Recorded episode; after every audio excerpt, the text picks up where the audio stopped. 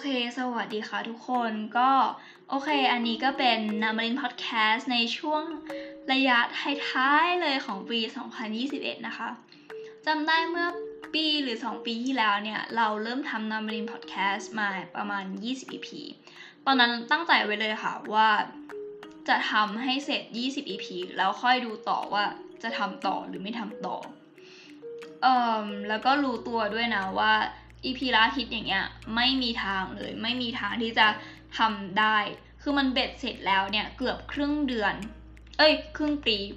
ไม่มีทางได้ก็เลยเปลี่ยนมาอุ้ยโอเคทำเป็น EP ละ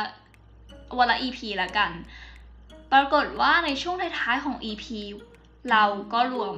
EP 13 ถึง EP 20 เนี่ยทำให้เสร็จภายใน 2 วัน แล้วก็ค่อยๆ ทยอยปล่อยออกมา ก็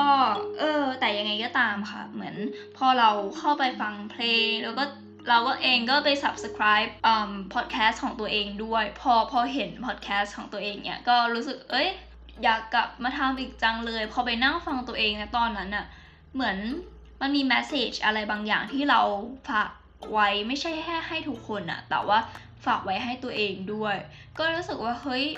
พลังในตอนนั้นที่แบบเหมือนอัดไว้อะแล้ว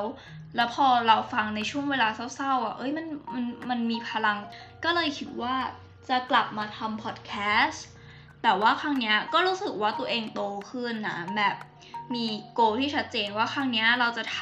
ำเกี่ยวกับเรื่องความรู้แล้วก็ความสนใจของตัวเองเลย เราก็คิดด้วยว่าเรากล้าที่จะ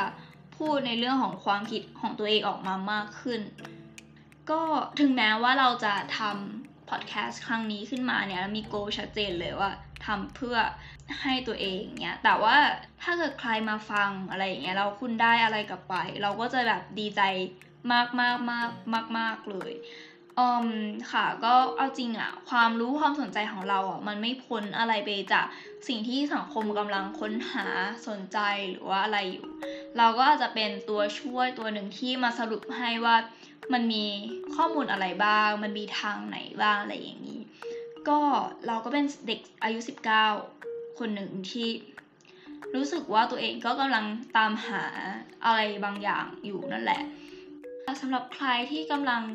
ตามหาหรือก็กำลังสนใจอะไรบางอย่างอยู่อะไรอย่างเงี้ย เราก็อาจจะเติบโตไปด้วยกันประมาณนี้ล้วกันอืมนอกเหนือจากเนี้ยค่ะก็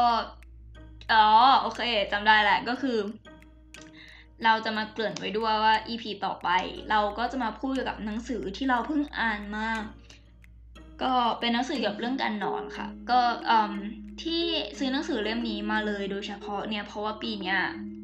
อยู่บ้านแทบจะตลอดเลย แล้วก็ทำงานเรียนอะไรอย่างเงี้ยที่บ้านด้วย ก็เลยรู้สึกว่าเฮ้ยมันมีความไม่เฟรชอะไรบางอย่าง รู้สึกใช้ชีวิตกลางวันไม่ค่อยดี เราเลยคิดว่าปัญหามันต้องมาจากการนอนแน่ๆ แล้วก็ อยากจะเชิญชวนว่าถ้าเกิดใครสนใจที่จะรู้เกี่ยวกับเรื่องการนอนเพิ่มขึ้น รอไปฟัง EP ถัดไปเลยค่ะ วันนี้ก็ขอลาไปก่อนละกัน สวัสดีค่ะ